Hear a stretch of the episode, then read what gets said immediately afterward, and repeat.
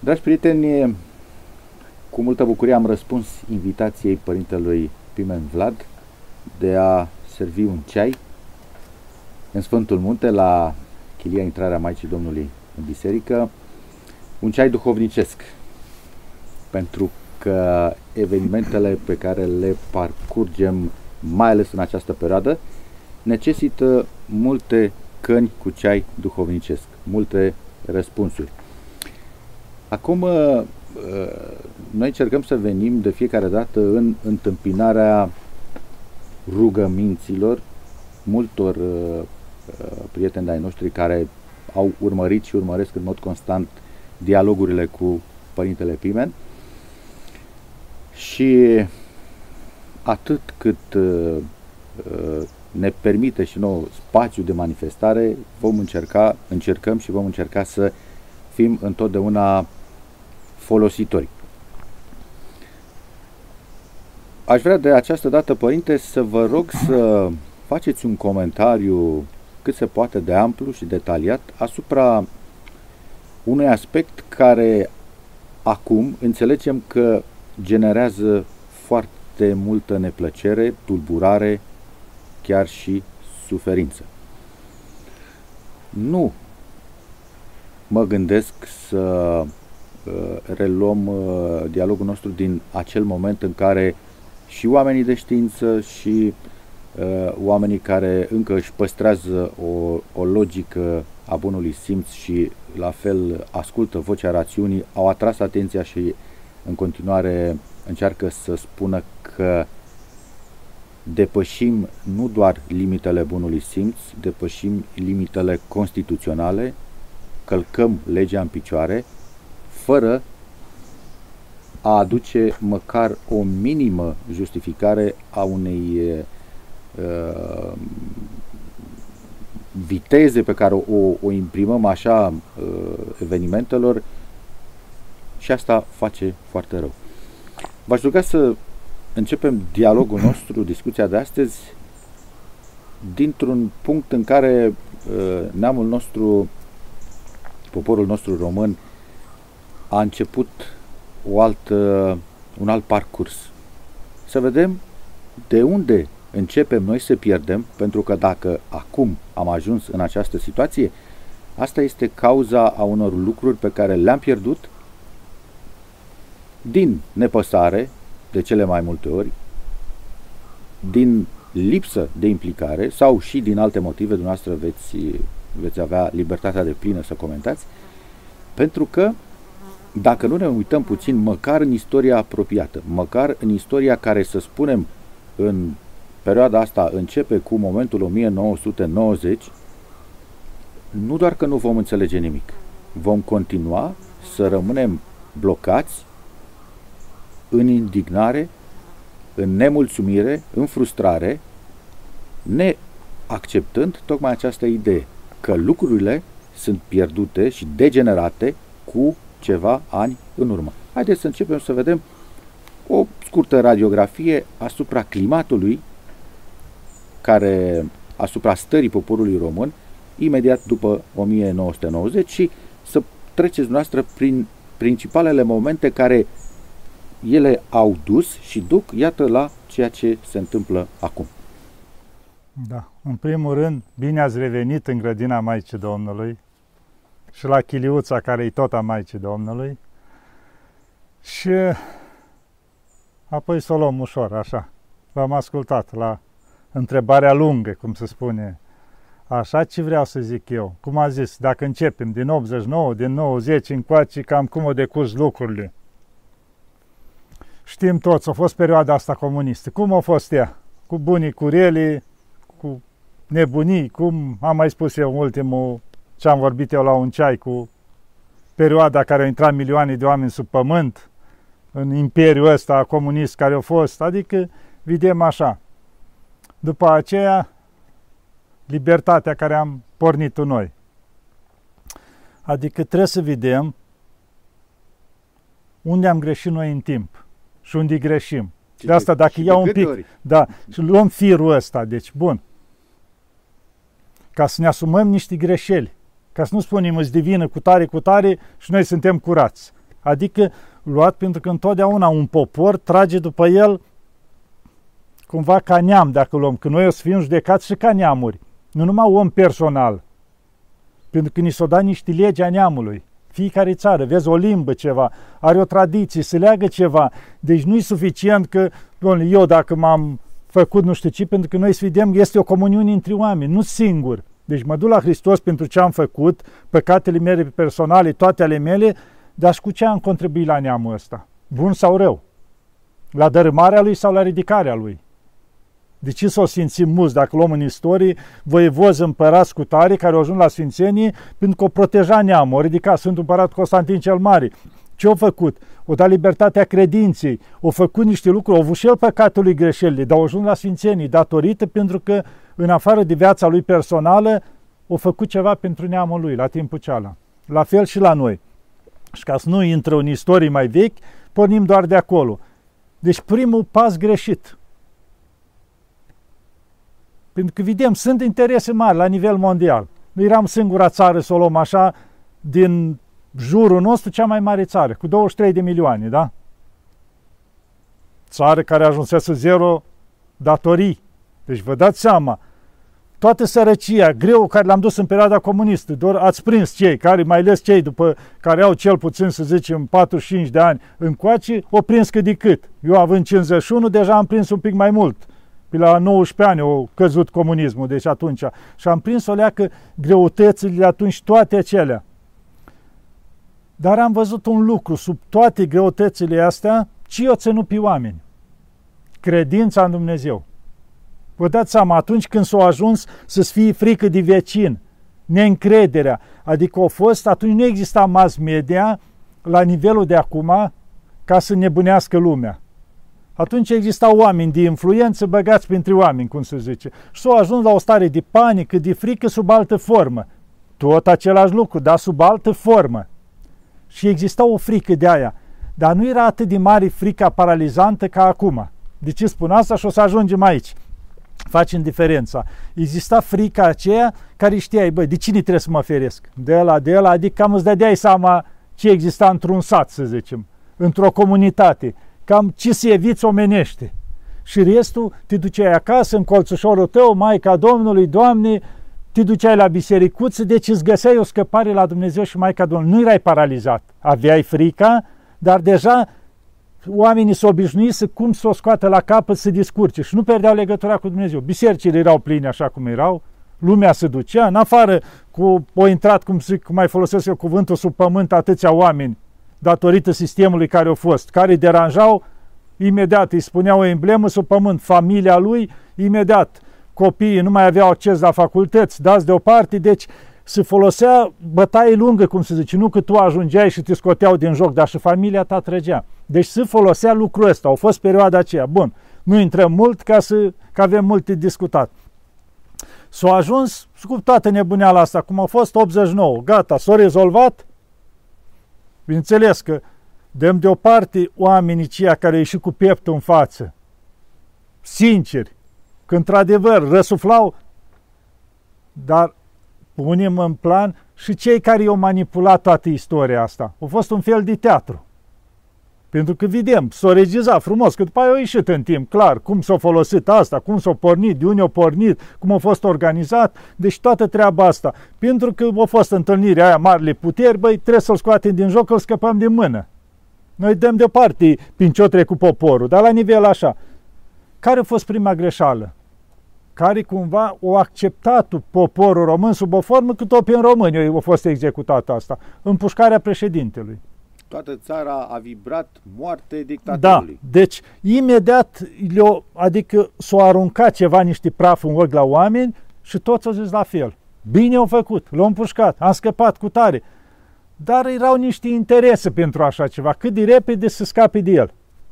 Deci noi, creștini ortodoxi, da? Că a fost în perioada comunistă ce a fost. Nu avem dreptul ca și creștini să cerem moartea nimănui. Și când a fost omorât? E foarte important. De Crăciun, exact de sărbătoarea noastră, din nașterea Domnului, care e o sărbătoare foarte importantă pentru noi creștini. Și aceiași creștini care s-au dus la biserică o striga moartea lui.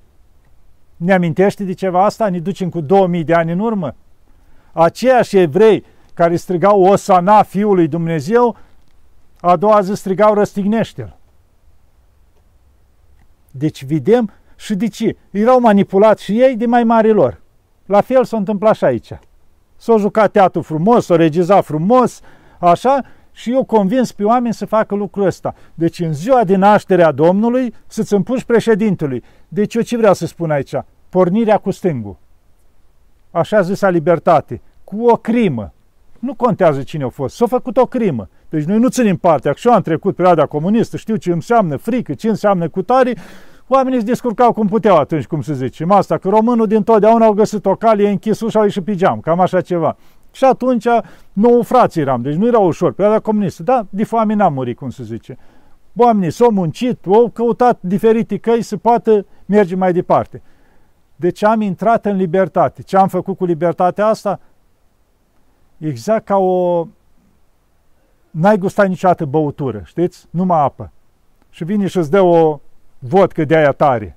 Deja încep să vezi roz în jurul tău, totul. Cam așa ceva s-o trezi românii, în beția asta a libertății.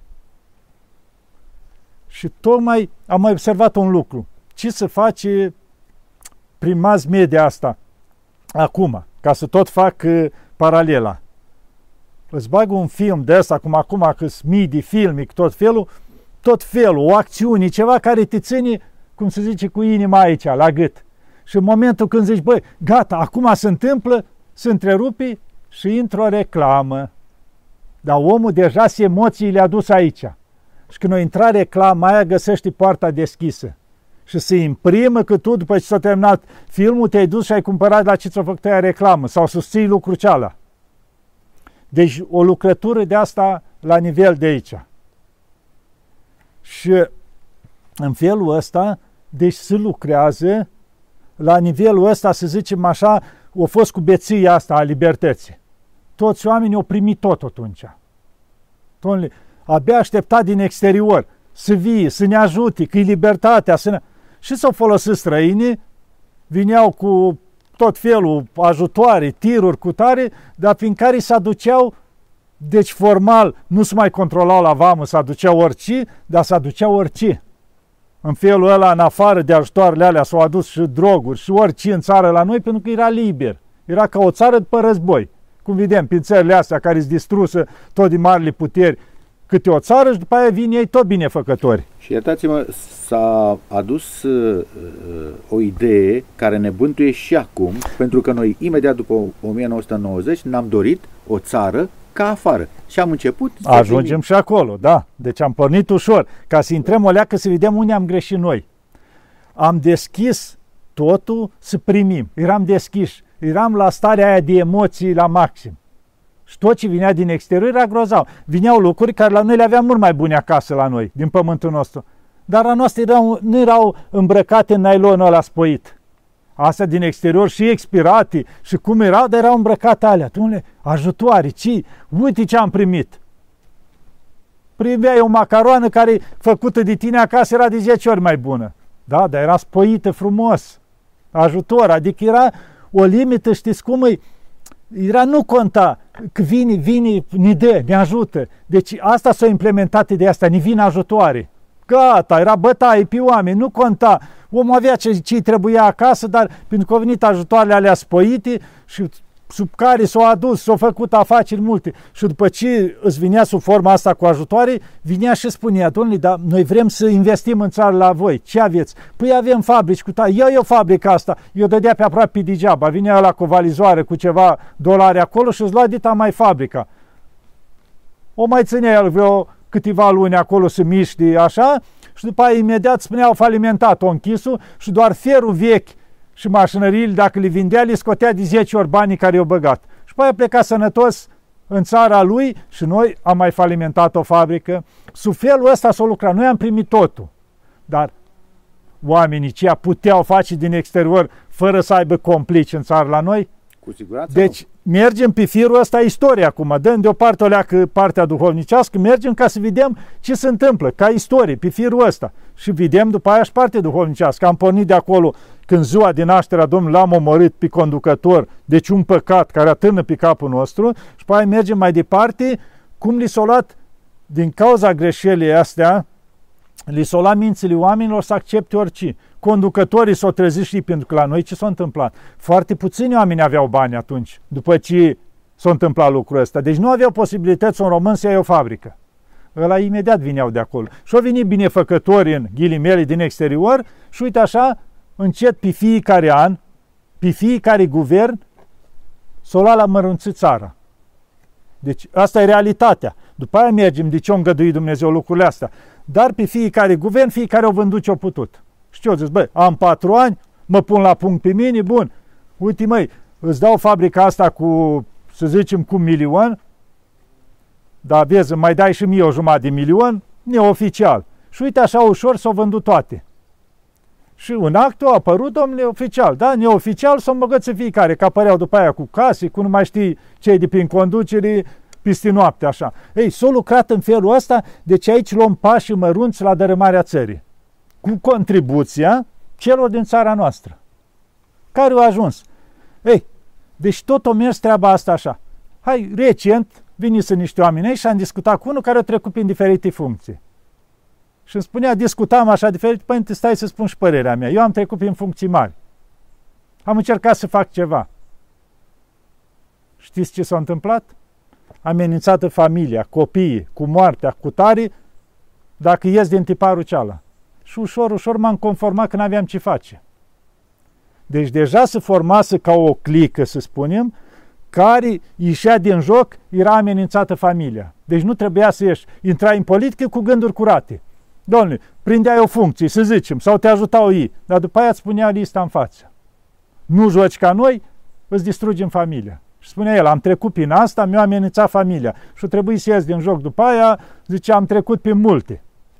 Pentru că asta să lucra în felul ăsta. Ei, la nivelul ăsta să lucra la noi în țară. Să nu ne gândim că toți spune, bine mă, dar din toți ăia, și parlamentari, și atâția, senatori, mai departe, atâta, chiar toți nu gândesc? Da, dar cei care au gândit au fost îngenunchiați.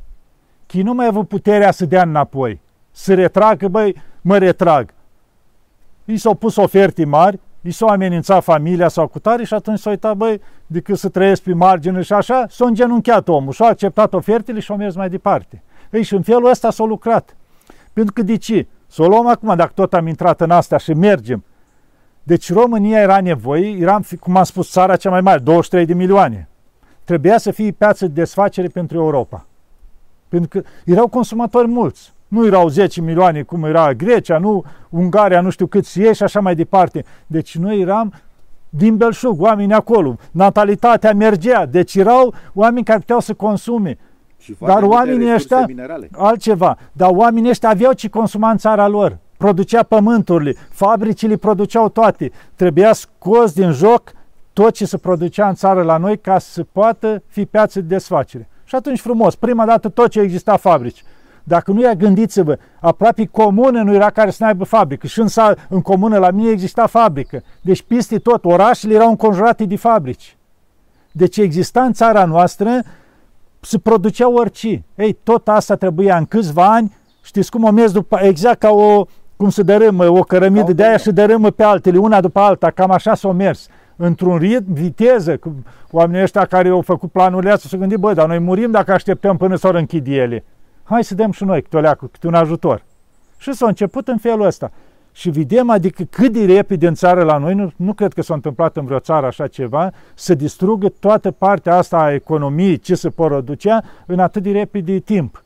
Adică contribuția celor de la guvernare. Ajutați, forțați, obligați, exact cum era aceea. Nu știi, te învăț, nu poți să te ajut, nu vrei, te oblig. Ei, s-o mers sub forma asta. Și s-a ajuns la ceea ce vedem. După aceea, chiar acum, să revin tot merg cu o paralelă la acum. Tot acum reclamă, tot am văzut și la nivel de guvern oficial s-a anunțat că se va întrerupi tot ce ține, curentul asta, o pană de asta, două, trei săptămâni, mai mult, să-și facă oameni provizii cu tare. Deci s-a făcut o reclamă mare, chiar mă uitam, un guvern a spus oficial, pregătiți-vă oameni buni. Și eu mă gândeam, măi, nu înțelegeam un lucru. Țara noastră spune că noi nu avem curent suficient, da? Nu anul trecut, cealaltă an am fost la porțile de fier. Spuneau parcă că 17% sau nu știu cât de curent se produce numai acolo pentru țara noastră. Plus, ce avem? Câmpii întregi de panouri solare, care produc. Și mi se plângeau oameni că nu vrea să-l ia statul curentul sau să târguiește statul, că de fapt companiile care au preluat. Cernavodă, iarăși. Da, care după aceea toate astea, eoliene, de astea care la, se învârt. Păi sunt căpii întregi, du-te în Dobrogea, du-te un Ivrei. Deci sunt mii de astea care produc curent. Toate produc curent. Și noi am înțeles că mai, mai importăm curent, că noi nu avem curent. Dar curentul nostru, săraci oameni, spunea cineva, băi, nu vor să mi am panouri întregi, am falimentat, că atât am o târguit să nu-mi dai nimic pe ele. Deci, nu să ajutați cei care produc ai noștri, pentru că sunt niște interese. Și acum, și m-am gândit la ceva, de ce vreau să fac paralela? Pe timpul lui Ceaușescu existau panouri solare? Nu existau. Eolieni nu existau. Gândiți-vă, erau doar producă. Și gândiți-vă, de asta am făcut paralela cu fabricile. Industrial. Deci atâtea mii de fabrici care consumau, mergeau pe trei schimburi non-stop și produceau atâta curent. Și exista curent. Poți spui cineva, da, dar seara opreau două ore curentul. Da, e oprea pentru oameni, nu pentru fabrici. Că fabricile mergeau non-stop. Deci se consuma atât de mult și noi avem curent suficient. Și acum cu atâția producători noi nu avem curent. Și acum mai și că trebuie să facem pauză nu știu câte săptămâni că nu facem față. De unde e lucrul ăsta?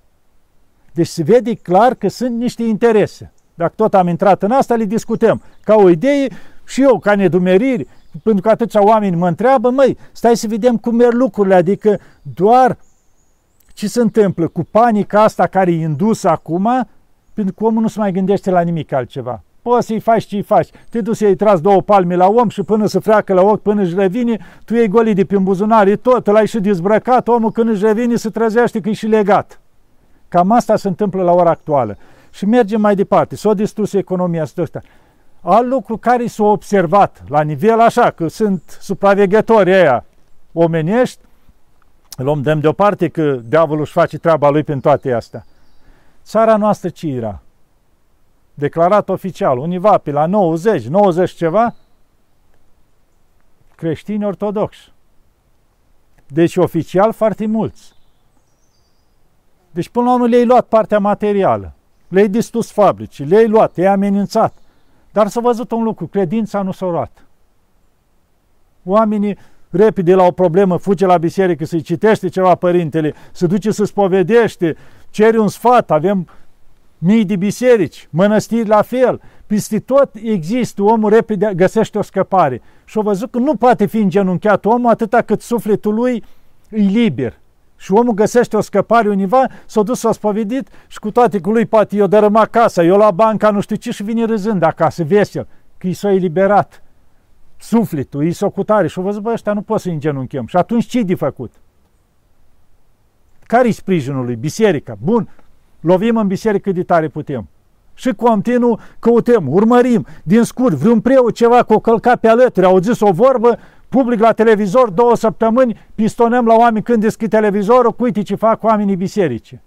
A, mai ales dacă reușeau să agăță din Irak, mai ceva. Exact ca în războaiele alea că reușea să ucidă un general din armata dușmană, dar cu tare. Ei, denegrarea bisericii. Atâtea lucruri bune nu face biserica? Gândiți-vă numai câte azile are biserica, câți părinți de ăștia în țară care și-au luat pe contul lor. Vedem la Valea Plopului, de atâți ani, părintele ăla are vreo 400 de copii, părintele Damaschin la Iași are și el aproape 200 de copii acolo. Și în atâtea locuri sunt orfani care se ocupă biserica, preoții biserici. Apare undeva la televizor, pe la Trinitas, pentru că e postul bisericii, restul așa puțin dacă apare cumva din greșeală ceva și restul imediat emblema cu uite ce face biserica. Biserica s-a îmbogățit, dar partea asta, atâtea azile, atâtea și spitale, și Iași, Mitropolia de Iași a făcut spital. Vedem, în atâtea și în atâtea. Deci s-au făcut atâtea, astea nu apar. Biserica, s-a îmbogățit, ce face biserica? Da, dar biserica e în fața oamenilor permanent. Biserica, la, când statul i-a dat în cap la oameni, o fugi la biserică și preotul l-a spovedit Păi, cunosc oameni săraci care îmi spunea, păi eu de 10 ani mă duc la biserică și îmi dă preotul duminica din ce să aduce acolo, zice, te o pâine pe fiecare zi. Și șapte zile am cu ce trei din pâinea care mi-o dă preotul din ce să adună acolo la biserică. Deci oameni care trăiesc în jurul bisericii, oameni săraci, oameni și permanent Deci oameni care găsesc mângâiere, oameni care au trecut prin greutăți și au găsit salvarea la biserică, oameni care s-au vindecat la biserică, s-au dus la Sfântul Maslu. De ce este la Sfânta Scriptură care spune așa, este cineva bolnav între voi? Să cheme preoții bisericii, să roage pentru el, să lungă cu un delen sfințit și dacă a fi făcut păcate de moarte se vor ierta lui și cea, dacă ceva se va vindeca prin ungerea de un delen sfințit.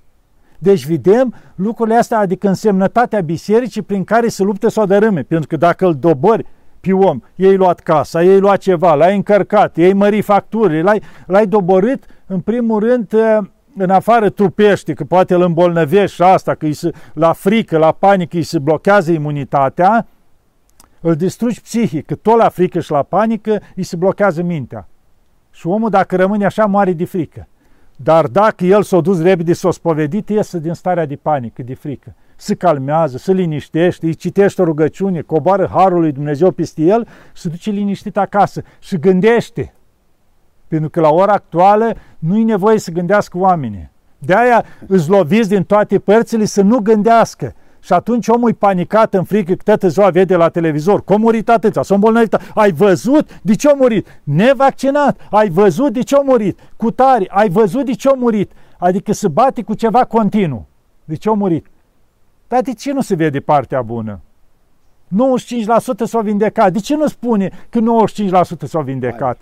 Mai mult, eu pun așa, ca să dăm liber și acolo să nu se zic cu tare. De ce nu se spune și partea asta? Adică partea frumoasă a lucrurilor. La orice lucru trebuie să pui într-o balanță. Cât face rău, cât face bine. Și să zicem că 1% face rău și restul face bine. De ce pui numai aia 1% în balanță și nu pui partea ailantă? Păi nu, asta este o nebunie. În deci asta e nu nebunie, o prostie. Adică se vede clar negru pe alb că e un interes pentru așa ceva să-i distrugi pe oameni la nivelul psihic. Și vedeți cum au parcurs o să umpli spitalii la psihiatrie. Pentru că oamenii îți distrugi psihic acum. Greșeala cea mai mare a oamenilor, deci nu că ei ar avea greșeală, pentru că asta se lucrează, că stau prea mult la televizor.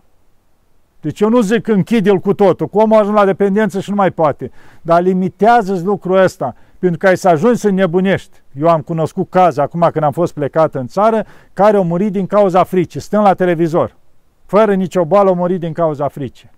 De ce? O stat permanent la televizor, în stat în stare de panică, de frică, până i-a stat inima. Asta avem nevoie? Noi avem nevoie, ne-a făcut Hristos, Dumnezeu ne-a făcut liberi, liberi să rămânem. Liberi sufletește, adică dacă ni se ia ceva material, Păi da, Dumnezeu care a zis și s-a făcut, nu poți să ne dai de 100 de ori înapoi? Nu conta, ai pierdut casă, n-ai nimic, îți dă Dumnezeu două dacă știi care e nevoie. Dacă nu te acoperi el cu harul lui și nu pățești nimica. De foame n-ai să mori. Că Dumnezeu are grijă, dar trebuie să ai încrederea în Dumnezeu. În momentul în care l-ai dat pe Dumnezeu deoparte și îți pui încrederea în oameni, iar revenim la Sfânta Scriptură, nu vă nădăjduiți spre boieri, spre fiii oamenilor, într care nu este mântuire. Și ne ducem cu paralela cealaltă și dincolo spune, căutați mai întâi împărăția cerurilor și cealaltă se vor adăuga vouă. Deci vedeți ce frumos ne-o dat scăparea? Mai întâi împărăția cerurilor și cealaltă se vor adăuga vouă. Știți ce înseamnă asta? Că Dumnezeu se va ocupa de totul. Dar dacă noi ne încredințăm mâinile Lui, ce înseamnă? Căutați mai întâi împărăția cerurilor. Să ne gândim că avem un suflet veșnic care ne duce la Dumnezeu. Și atunci ne uităm acolo. Ce s-a spus? Prima poruncă. Să iubești pe Domnul Dumnezeul tău din tot sufletul, din tot cugetul și din toată inima ta, și pe aproapele tău ca pe tine însuți. Și asta cuprinde toate poruncile. Ce înseamnă? Încredințarea totală în Dumnezeu, 100%, nu cu semnul întrebării. Și după aia să iubim pe aproapele ca pe noi înșine. Nu ne-a spus mai mult. Dar s-a spus așa, ții foame, ții, îi foame și la ăla. Nu contează cine e aproapele meu. Chiar mă întrebați cineva recent, părinte, nu pricep cine e aproapele ăla. Aproapele tău, toți oamenii din jurul tău sunt aproapele tău. Că-i român, că-i străin, că-i turc, că-i cutare, nu are treabă cu credința. Toți din jurul nostru sunt aproapele nostru. Dumnezeu nu a făcut diferență. Îi foame, cum ți-i foame, ți-i foame și la ăla, dă o bucată de pâine. Îi foame, îi sete, îi frig, îi cutare, cum ți-i ții și la celălalt. Asta înseamnă aproapele nostru.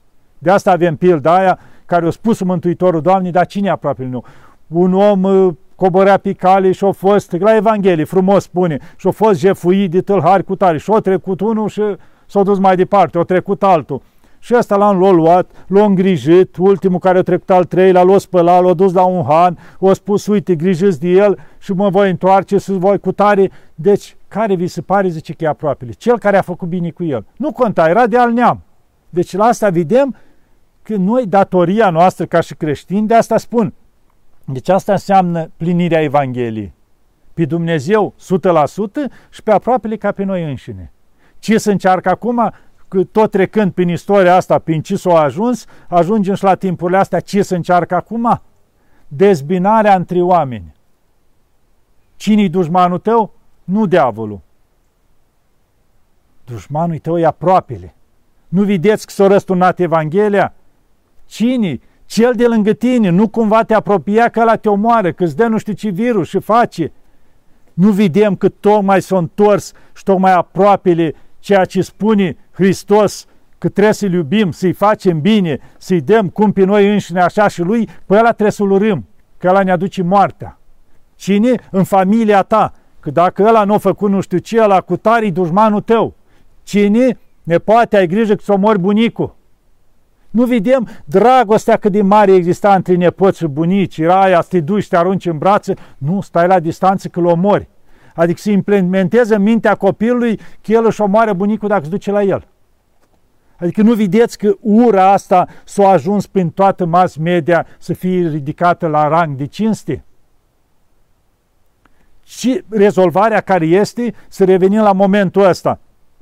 Tot ce am trecut, că dăm deoparte și dăm vina pe toți, suntem vinovați cu toții, dar rezolvarea care este? Calea dragostei. Asta nimeni niciodată nu o să o poată birui, să ne fie clar. Cara dragostei prin Dumnezeu, prin Harul Dumnezeu. Îți spun ei, urește-l pe ăla, fă cu tare. Nu, tu iubește-l și de 10 ori mai mult dacă se poate. Când felul ăsta vei birui. Îți spun ei, nu vă apropiați, nu vă cu tare, nu mai aveți, interzis colul, interzis colul. Ajutați-vă între voi. Asta e calea acum, știți ce înseamnă? Tocmai când spun ei că aia au voie acolo, aia n-au voie, nu, oamenii intri indiferent din ce rang, din ce clasă, din ce o fi, să înceapă să ajute între ei. Să fie unitatea, trăiți într-un singur bloc, nu-i nimic, unul are posibilități mai mult, du-te mai bate din ușă în ușă la vecini, băi, cum vă descurcați vecinilor? Uite, eu mă pricep ca și gospodină, fac foarte bună pâine. Vreți și voi să vă aduc câte o pâine? Păi eu mă pricep, fac plăcinte bune. Vreți să vă aduc câte una? Să înceapă oamenii să ajute, să înceapă să lege cărarea de la un vecin la altul. Știți ce a spus un sfânt părinte în timpul vechi când a fost întrebat de un ucenic? Părinte, când va veni sfârșitul lumii? Când nu va mai exista cărarii de la un vecin la altul, când nu va mai exista dragostea între oameni. Vedeți că asta, pe asta duce acum? E, asta trebuie să lege oamenii. Să înceapă să comunice unii cu alții, să se ajute unii pe alții, și să încerce să se susții unii pe alții. Asta știți ce înseamnă? Dragostea dintre oameni și dragostea din neam. Cum vrei să supraviețească o țară când încep să uite urât unii la alții? Strănut unul într-un autobuz, sar toți pe geam. Și mi-aduc aminte de gluma aia, spunea cineva, că era într-un autobuz plin și strănut unul tare și se întorc toți la el. Și că ai COVID? Nu, tuberculoză. Slavă lui Dumnezeu ăștia! Adică deja s-au ajuns cumva boala asta valeu, tuberculoz, orice ar fi avut ăla, nu era nicio problemă. Ciumă putea să aibă, slavă Dumnezeu, bine când avea asta. Adică să adusă la extrema aia, că boala asta omoară tot. Ce făcea ciuma? Aproape 90% dintr-un sat mureau. Tuberculoză, așa asta, infectează, face, dă, dărâmaș asta, și atâtea lepra cu tare. Nu, alea au rămas mici pe lângă ce? Pentru că acum există mass media. Și poți să scoți în față din lucrul ăla, dacă l-ai spoit și l-ai aranjat, îl faci cel mai mare dușman. Și prin asta s-a băgat tura între oameni. Nu vedem? De asta spun, oamenii au nevoie să înceapă să-și redeschidă inima, sufletul și dragostea aia din Dumnezeu, care să înceapă să o manifeste față cei din jurul lor ci credeți că se reușește ceva dacă omul începe să aibă dragoste, că intervine Dumnezeu. Și când vede Dumnezeu cu oamenii, își pune sufletul lui, cum se zice, de a-l salva, de a-l ajuta pe ăla, pe cealaltă, cunosc familii de doctori care își duc din casă din casă la oamenii care sunt bolnavi și îi ajută. Și spuneam, nu ne-am bolnăvit nimic. Și ne ducem la cei care sunt bolnavi de așa ceva. Ne ducem, le facem vitamini, le dăm cu tare și îi ajutăm. Seara venim acasă, mai luăm o țuică, ne întărim și a doua zi pe nimeară. Da, deci oamenii merg pe baza dragostei și protejează Dumnezeu și se ajută unii pe alții, pentru că s-au abandonat și mor. Nu-ți mai ajutați oamenii întâi, fug unii de alții ca diciumați. Nu, oamenii trebuie să înceapă să-și deschidă sufletul, încrederea în Dumnezeu și să ajute unii pe alții. Pentru că prea mult s-a ajuns ura la rang de cinste. Și, după cum am spus în ultima filmare care am făcut eu cu ceaiul, în miroasa dictatură. Spre asta duci ușor, ușor, cum am zis, dai palme la om și după aia îl dezbraci, îl legi până să nu mai poate face nimic. Sub numele binelui, să facă atâtea încălcări de legi, de orice tip, de Constituție, sub numele binelui. Și chiar ăia care ar trebui judecător să asta să ia o măsură, zice, da, dar știi, totuși se încalcă Constituția, dar numele binelui, nu știu ce, mergem înainte. Mergem înainte cu legi continuu care încalcă în picioare toate drepturile omului. Și îl îngenunchează pe om și te uiți în urmă, nu se vede niciun bine. Bun, încalci lucrurile astea, dar să vedem rezultate. Unde sunt rezultatele? ură mai mult între oameni, oamenii mor pe capete în spitale, adică să vedem binele. Noi ne uităm la binele. Noi duhovnicește o luăm așa. Zice, roada Duhului este dragostea, bunătatea, pacea, bucuria și multe altele. Ce se întâmplă? Care e roada asta a Duhului? Deci, ceea ce am spus. Cum privim noi la un copac, ca să înțeleagă oamenii? Cofi măr, cofi nuc, cofi ce vrei tu, cireș, îl ții un an, doi, zece. Poți să fii frumos crescut, plin de frunze. Dacă nu-ți dă rod, îl tai. Pentru că nu dă rod. Nu? Deci noi nu avem nevoie să în copacul doar să aibă frunze. Avem nevoie de rod de la el. Ei, la fel și cum am spus și noi, roada Duhului este dragostea, bucuria, pacea, îndelunga răbdarea. Deci în momentul în care nu mai avem astea, înseamnă că nu suntem în Duhul lui Dumnezeu. Și într-un moment de stat de ăsta, care culegi, vine și dărâmă tocmai legile astea lui Dumnezeu și vedem că roade n-aduc. Pe oameni nu-i vindici, panică bagi în ei, economia o distrugi, adică tot de fapt oamenii mor, deci de fapt nu mai rău se face. Și tu tot bagi legi și mergi mai departe cu astea care distrug. Adică nu trebuie tăiat copacul ăsta care produce lucrurile astea.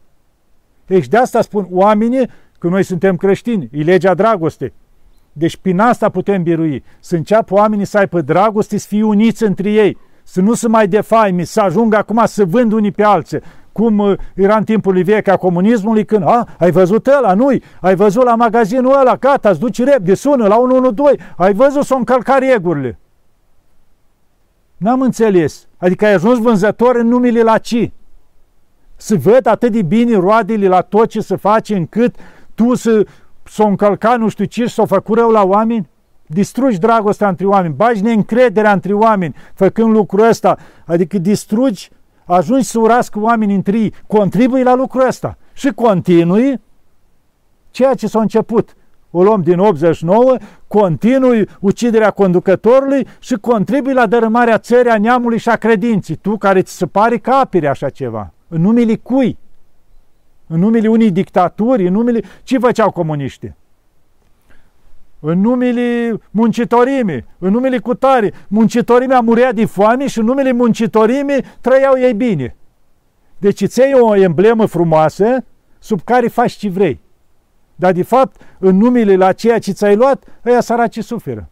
Ce se întâmplă? Unde mai sunt dictaturi pe lumea asta? Dacă nu uităm pe Corea din Nord, parcă da, nu vezi? Chiar acum a văzut într-un loc, li spusese președintele că trebuie să mai stângă cureaua oamenii. Și aia săraci, dacă tu ești toți acolo, n-ai să vezi om gras, în afară de președinte, bineînțeles. Restul la nivelul tăți, așa, 5 ani de armată și femeile și toți, chinuiți n-au dreptul nici să vorbească. Ne amintește de timpurile care au fost, mai ales Rusia, că la noi a fost oarecum mai echilibrat. La fel se întâmplă acolo, în numele binelui.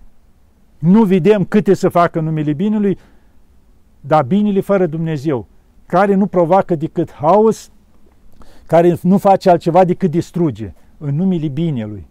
Deci noi nu trebuie să ne uităm la emblemă, să ne uităm la roade. Aduce roade? Nu. Nu vedem că acum toate partidele politice acolo se ceartă toate ziua și nu fac nimic pentru țară? Dacă mai încearcă unii ceva, îi dau ceilalți câți majoritari în cap, nu știu ce, imediat. Și s-au ajuns la un haos de asta.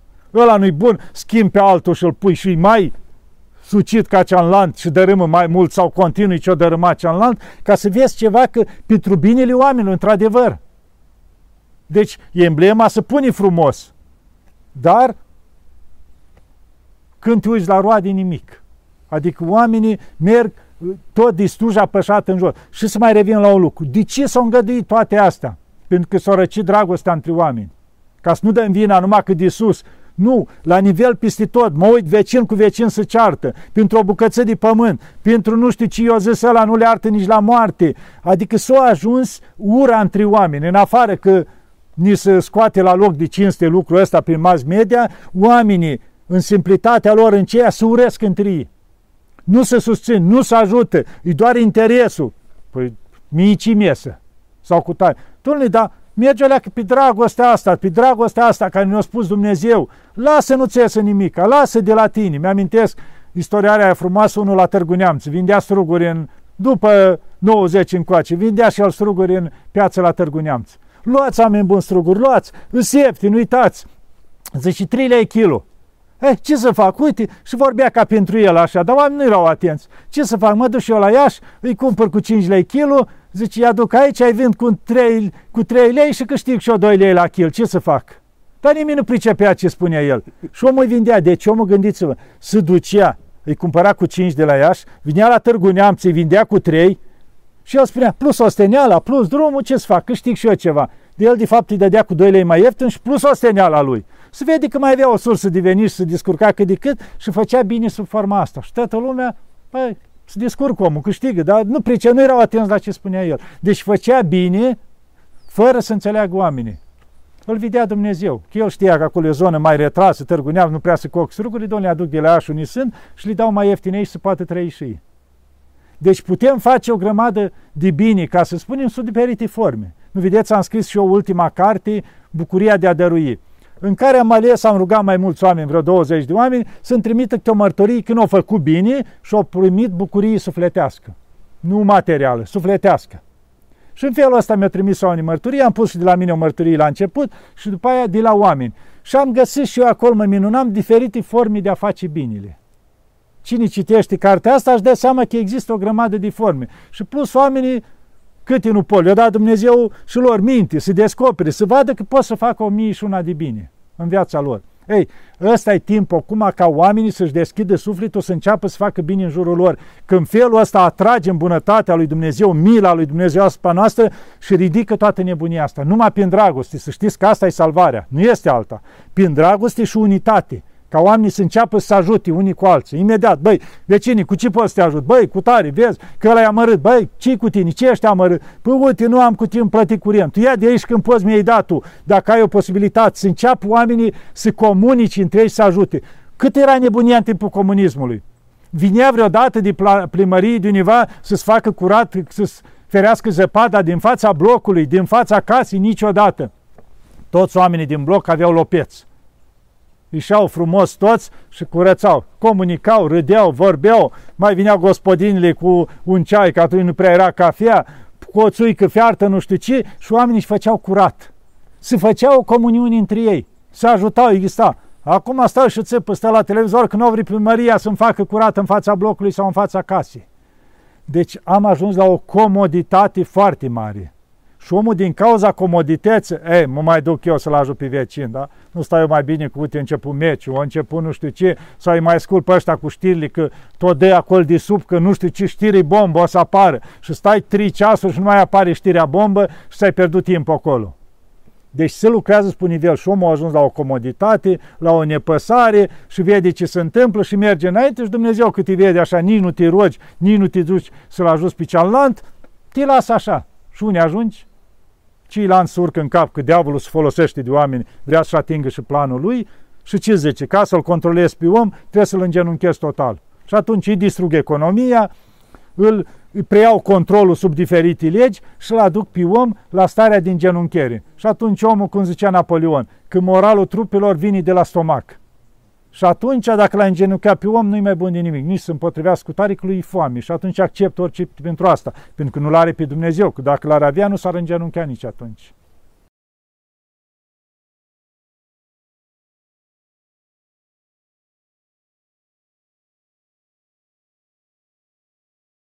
Ați spus cam tot ce se poate spune. Ă, foarte clar foarte concis, nu vă fac un compliment. Uh, este o constatare, dacă vreți, a unui om care lucrează în comunicare. Uh, de aici încolo, pentru că foarte multe lucruri s-au spus, și dumneavoastră de-a lungul timpului, și alți oameni mânați de acest sentiment al împărtășirii binelui au spus și spun. Problema este la noi și aș vrea să reamintiți un lucru extrem de important. Este clar că cineva a pactizat, cineva nu a satisfăcut, să spunem, sau nu a slujit neamului nostru. Și aici mă refer la clasa conducătoare.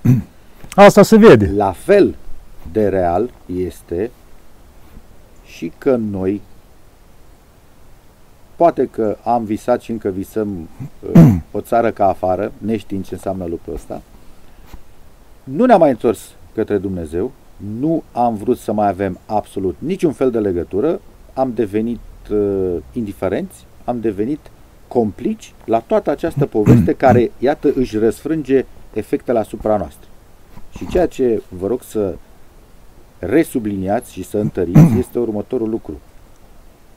Dacă cei care au condus și conduc cred că dacă până acum nu au dat socoteală în fața niciunui tribunal pământesc, se înșală. Iar dacă cei semenii noștri, poporul, dacă poporul crede că nu va răspunde și pentru faptul că a stat cu spatele atunci când a fost invitat să lupte așa cum poate el, să lupte prin schimbarea stării lui, și el se va întâlni cu acel judecător care nu este un judecător uh, dur, este un judecător imparțial. El ne va arăta ceea ce am făcut, ceea ce suntem și condamnarea, dacă va exista, Doamne ferește, o vom fi pronunțat noi prin ceea ce am făcut sau n-am făcut. Exact ca și cum ai pune, pui vin și cu apă iese șprițul cealaltă. Adică nu poți să iese altceva. Exact ca la noi, faptele noastre ne dă rezultatul ăsta, condamnarea asta. Pentru că asta este. Deci, cum a zis, rezultatul, dacă ajungem la așa ceva. Mi-amintesc un lucru. Poporul evreu când a părăsit Egiptul. Toți cei care au rămas cu gândul înapoi că ce bine era în Egipt, ci cărnurile de acolo și tot cârteau, toți ei au murit în pustiul Egiptului. Nu i-a lăsat Dumnezeu să ajungă în pământul făgăduinței. La ceea ce s-a întâmplat la noi, toți care au nădăjdit, dorim Occidentul, cine oferă Occidentul, vrem și noi ca în Occident, vrem cu tare, să umblat prin Occident. Cine a adus Occidentul? Legalizarea avorturilor, deci crimi. Prima lege, să nu uităm, că am uitat de asta. După 89, prima lege care s-a aprobat în România a fost legalizarea avorturilor. Îmi spunea un doctor, care acum în vârstă și atunci era tânăr, ci că era prin salonul ăla de avorturi de singi pereți, că nu exista metodica acum de avorturi, de cu cleștele, cu ce era, peste tot era ca un abator a crimii. Asta s-a început la noi, cu crimii, cu uciderea conducătorului, cu asta. Deci toți evaționat, că vai, uite Occidentul cine oferă, da, ne-a oferit. Legalizarea la toate anomaliile. Occidentul, au venit cu ofertele, poftim, gustați și voi, ce vedem noi, cutia Pandorii. Ei, deci toate astea ne-au venit. Ni s-au adus din Occident care l-am dorit. Din cei care au ieșit în exterior la muncă, 70% familii destrămate. 70%. Praf s-au ales. Oferit Occident, oferte atâta încât, bă, dar ce doar, cum să mă limitez la nevasta mea când pot să mă mai încurc cu vreo două, trei sau cum cu bărbatul meu când, uite, atât să-mi fac ochi dulci. Pentru că au văzut că în Occident se poate lucrul ăsta. Deci, ofertele astea, adică te-o scos din buna creștere, din bunile purtări, din cutare, din respectul care exista față de cealaltă. Că de asta le spun la mulți, și tineri, și tineri, sau în special la fetele care vor să se căsătorească. Zic, două lucruri să te uiți la cel care îl iubești sau așa. Dacă te respectă și te iubește. Respectul prima dată. Dacă nu te respectă, poți să spui el că te iubește, nu știu ce. Nu există respect, niciodată nu o să te respecte. Respectul. La noi s-a pierdut respectul unul față de celălalt. Și atunci îți permiți orice. Pentru că nu este respectul, asta e bună asta creștere, care nu te lasă să-l înșel, să-l minți, așa. Pentru că e respectul ăsta, băi, respect pe cealaltă, cum poți să fac așa ceva? Ei, lucrul ăsta s-a dus de râpă. Pentru că avem atâtea modele. Occidentul, Occidentul, Occidentul, vedem la ce s-a ajuns țara după ce a venit Occidentul cu toate ofertele, s-a dus a noștri Occident și când s-a întors din Occident, s-a întors cu idei de tia durerea de cap. Uite recent, un caz care anul trecut sau nu știu când, vinise cineva pe aici, mi-a și adus o scrisoare de la o femeie săracă și-a crescut copilul cum a putut ea. Femeie credincioasă, soțul îi murise și l-a crescut singur și a primit o bursă fir foarte bună în străinătate copilul, prin Anglia. Așa? Și s-a trezit după un an de zile că e în fine acasă la maica că nu mai vreau să fiu băiat, de acum vreau să fiu fată și deja m-am înscris la programul ăla cu Occidentul, îți oferă gratuit programul, ce vrei tu să devii, animal, fată, ce vrei tu, imediat îi bagă la operații, la hormoni, la nu știu ce te faci, ce vrei tu. Pentru că iau nevoie de tineri, de ăștia care nu-și dau seama, îi prinde să facă experiență pe ei, că acum să încearcă experiență. Și o trecut la ăsta, să-l facă, să-l să-l taie, să-l hormoni el cu tare. Și mai să săracă atâta s-a consumat, a făcut stop cardiac și a murit Maixa. Deci și-a ucis-o pe Maixa. Dacă s-ar lua după legile care trebuie. Că, care, cum se spune, din ce cauză a murit? Datorită la așa ceva. După aceea omul, după ce s-a transformat el, i-a făcut aia tot ce a vrut, ce nu a vrut, a venit în țară, pentru că țara aia, el fiind ca străin, și-a cerut acte de femeie, de fată. Și el a spus, domnule, nu ești din țara noastră. Noi ți-am făcut asta, du-te descurte. A venit în România, domnule, vreau să-mi dați acte că eu nu mai sunt Ion, Maria. Mi pare rău, la noi nu există așa ceva. Nu, s-a dus la Uniunea Europeană și-a dat țara în judecată că își cere dreptul. Nu le interesa că Mike era în sicriu. Nici o treabă. Eu vreau drepturi că eu sunt fată. Deci eu spălat creierul, gândiți-vă, că prin toți hormonii ăștia ce fac, oamenii ajung să nu mai judece. Și o ajuns, l-a ajuns, l-a adus la starea că nici nu-i păsa că a murit Mike care l-a crescut singură, o rup din bucata ei ca să ajungă om. Eu am murit Mike, să nicio treabă. El acum să judecă că își cere drepturi că el s-a trezit că vrea să fie fată. Unde se aduce tineretul ăsta care se duc acum cu burse, cu nu știu ce în străinătate, vin spălați pe creier. Pentru că atâtea idei li se oferă acolo, sau vin mai târziu și spus în funcție România, că sunt crescuți bine acolo și formați. Uite, asta se întâmplă cu cine a adus Occidentul. Da? Nu era bine creșterea frumoasă în țară la noi, ci oameni cuminți, ci oameni frumos. Uite, m-am dus în Basarabia, acum am fost și eu prima dată în viața mea, că tot mira, băi, cum să ne ajung niciodată, că românii noștri, cum îmi spunea o familie, am ajuns aici, că bine ați venit în România mică, mi-a plăcut exprimarea, da. Deci să vedeți încă au copiii aia curați, m-am dus la o școală, deci strălucea fețele la copii. Ăștia până în clasa 8 îmbrăcați toți aceeași îmbrăcăminte frumos, băieții la un costumaj de la albastru, fetele fustă albastre, cămașă albă, deci atâta li străluceau feți curați, curăția aia care mi-o amintesc eu de când eram eu copil. Încă mai există așa ceva acolo. Încă mai există lucruri frumoase, oameni simpli, discutam cu bătrâni de ăștia așa și avea ei exprimare și că părinte luminează-ne. Adică vorbește-ne, adică exprimarea aia. Deci am întâlnit oameni frumoși, oameni simpli, oameni așa, încă mai există. Adică mă ducea cu mintea aia care era în urmă cu 20-30 de ani la noi, la țară. Așa încă mai este la ei, încă nu a ajuns nu a ajuns nici partea asta materială, au lanțurile de supermarketuri moldovenești. Nu a ajuns nici nemți, nici alții nimic. Au două lanțuri care se extins în toată Basarabia. Eu de asta zic Basarabia, că nu pot să zic Republica Moldova, pentru că Moldova jumate în România, jumate acolo. Deci asta înseamnă Moldova. Și atunci Basarabia, ca să facem așa rădăcinile lor. Da. Deci oameni care încă s-au menținut. Intram în magazini, mirosea a natural, cum se zice.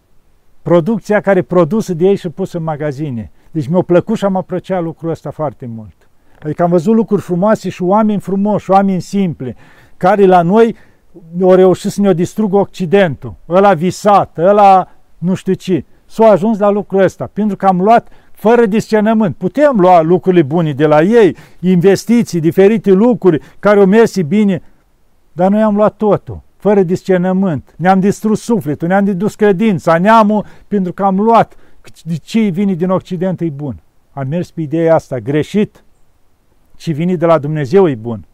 Cealaltă lucruri pământește, sunt oameni care fac greșeli, indiferent sub ce spoială vin, pot să fie rele, pot să fie, sunt interese materiale, mai ales de la oameni care fără Dumnezeu din totdeauna predomină interesul material, niciodată nu o să vie ca să-ți fie ții bine.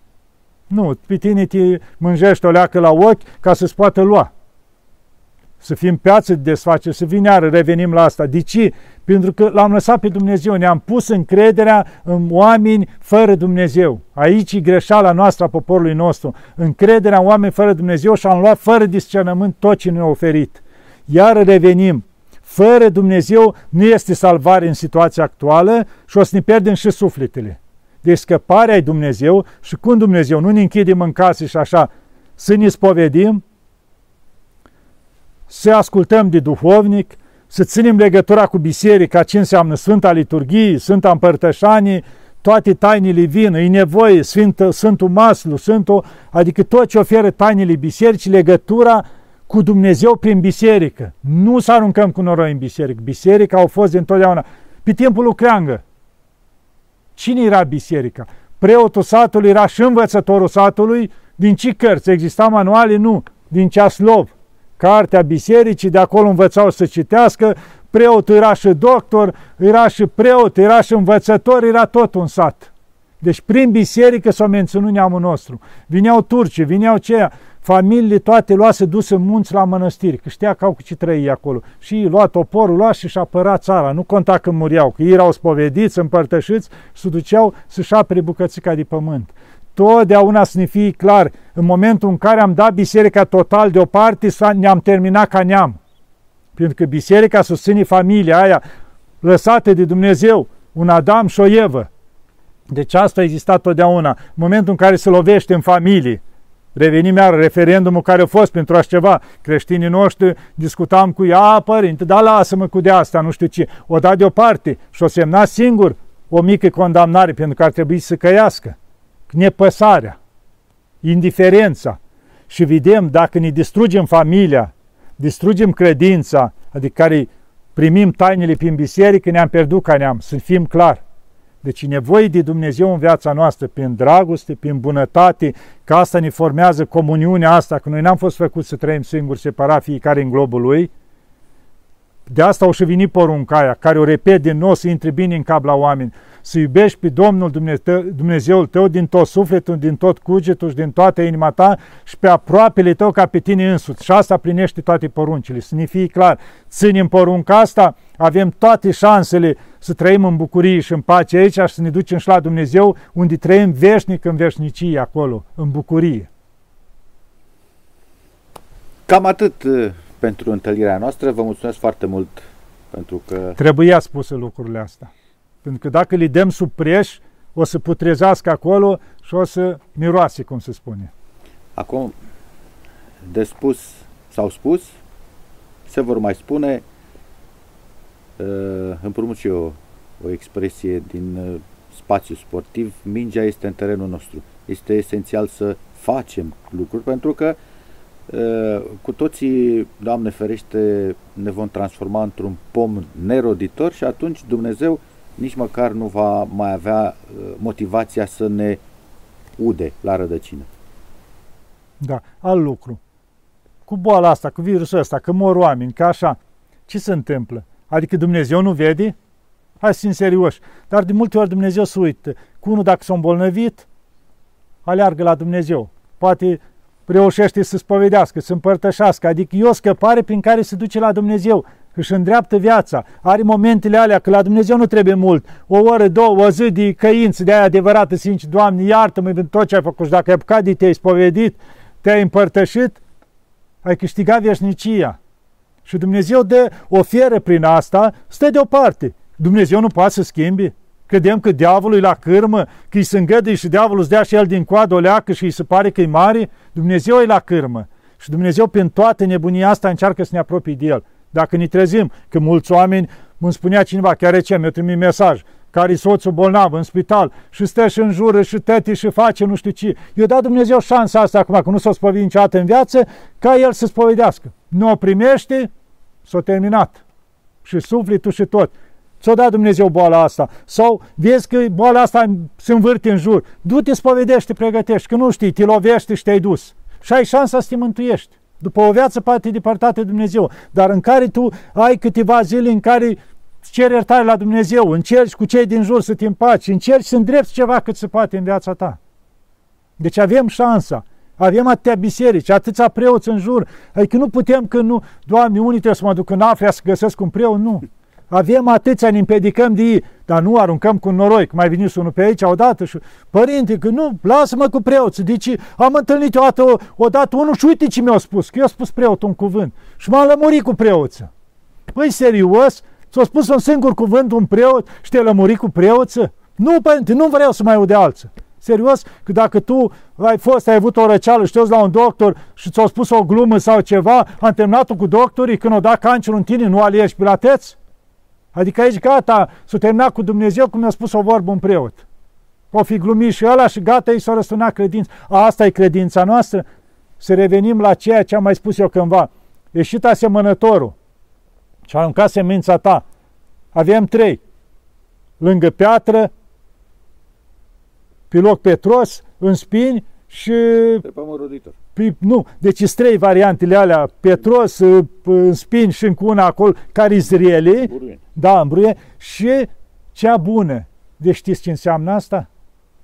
Că trei o iau rău și unul spre Dumnezeu. Din oamenii care cât de cât se consideră că sunt credincioși. Deci așa s-a ajuns în lupta asta să fie omul de slab încât să fie prins, sub o formă sau alta. Credință slabă. Imediat nu i-a plăcut ce a zis preotul, gata, s-a terminat, apare pe televizor o știri că preotul cu tare, gata, am terminat cu Dumnezeu. Ei, sunt variantele alea trei care le-au spus la Evanghelie. Și doar unul să ține bine de Dumnezeu și ăla să duce spre Dumnezeu. De roade. Să nu ajungem în situația să fim în acelor trei nepăsători, adică fără să ni piesă de cei din jur, cum îi porunca să spune dragostea, să încercăm să ajutăm, să comunicăm, să fim aproape de Dumnezeu prin tainele bisericii, să nu ajungem departe de toate astea să fim în cei trei, să încercăm să fim cazul ceala care o dat roade, prin toate astea. Dacă nu, vom răspunde în fața judecătorului. Chiar din milostiv aici cât suntem pe pământ, dacă ne ajungem la sfârșit, o să fie drept. Și asta este o siguranță este uh, aceea siguranță că nimeni nu a rămas și nu va rămâne aici. Cu toții plecăm. Asta e clar, indiferent cei care conduc lumea, care învârt bani, care trăiesc în nu știu ce. Ei nu știu, mâine pot să se încheie. Oricând, la fiecare va merge și va da socoteală. Exact cum spunea unul, vine să pe aici unul, că eu nu cred în nimic, ce? Eu nu, nu vreau să-L văd pe Dumnezeu. Nu contează. Vei da față în față cu Dumnezeu, pentru că de la Dumnezeu ai venit și la Dumnezeu vei pleca. Să ne fie clar, sufletul a venit de la Dumnezeu și va pleca acolo. Vrei, nu vrei, o să te duci și o să dai socoteală. Și că nu este altă cale, zic, nu este. Indiferent, nu crezi, nu vrei, trântești, răstorni, tot acolo vei pleca și atunci o să-ți dai seama ce ai făcut, dar va fi în zadar, pentru că va fi prea târziu. De asta aici acum așa ca la toți din lumea asta, mari, mici, să se gândească la lucrul ăsta. Orice ar face aici, oricâtă putere ar avea pământească, când se va trage linii, se va încheia, că nu trăiește nimic veșnic, că își mai lungește viața cu un an, doi, trei, îi se pare lui că îi îngădui Dumnezeu, va merge să dea socoteală pentru tot ce au făcut și pentru tot ce au gândit. Nu numai.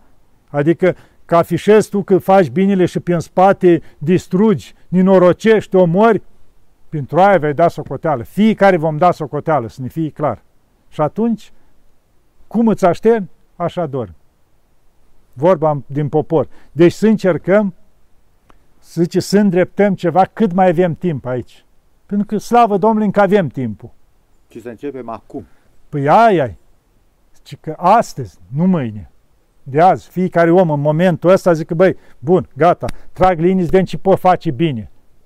Primul lucru care să mă duc să mă spovedesc, ca să mă ușurez sufletul frumos, că nu știu dacă mai ajung până mâine. După aceea, bun, încerc să mă apropii un pic de Dumnezeu, dar nu în afară că fac o rugăciune către Dumnezeu și cer iertare, să vedem să mai câștig rugători în fața lui Dumnezeu pentru viața mea trecută. Și încep să ajut pe unul, băi vecine, cu ce te pot ajuta? Am mărâță ce, am dus să le duc ceva, ca aceia rugându-se pentru mine să pot câștiga mila lui Dumnezeu. Și încep ușor să revărs dragostea în jur. Și în felul ăsta e ca petricica aruncată în lac, care face valuri. Eu ajut pe cia, limoi inima lor și eu să ajute mai departe și în felul ăsta devin una toți în Dumnezeu. Asta e salvarea noastră. Mulțumim frumos, Părinte, încă o dată. Să ne ajute Maica Domnului. Am spus din toată inima asta, din durerea inimii, cum se zice, pentru că asta e salvarea noastră. Punem noi, că știința, că nu știu ce. Nu, dacă știința merge fără Dumnezeu, nu are nicio treabă. Deja o pornit cu stângul și e pierdută. Deci când e cu Dumnezeu împreună, atunci, într-adevăr, orice lucru din partea științei are valoare, dacă nu e căzut din start. Să ne lumineze Bunul Dumnezeu. Să ne ajute Maica da, Domnului da. să devenim mai buni, cu mai multă dragoste și să nu uităm că vom merge la Dumnezeu de acolo unde ne-am venit și vom da răspuns pentru toate. Doamne ajută!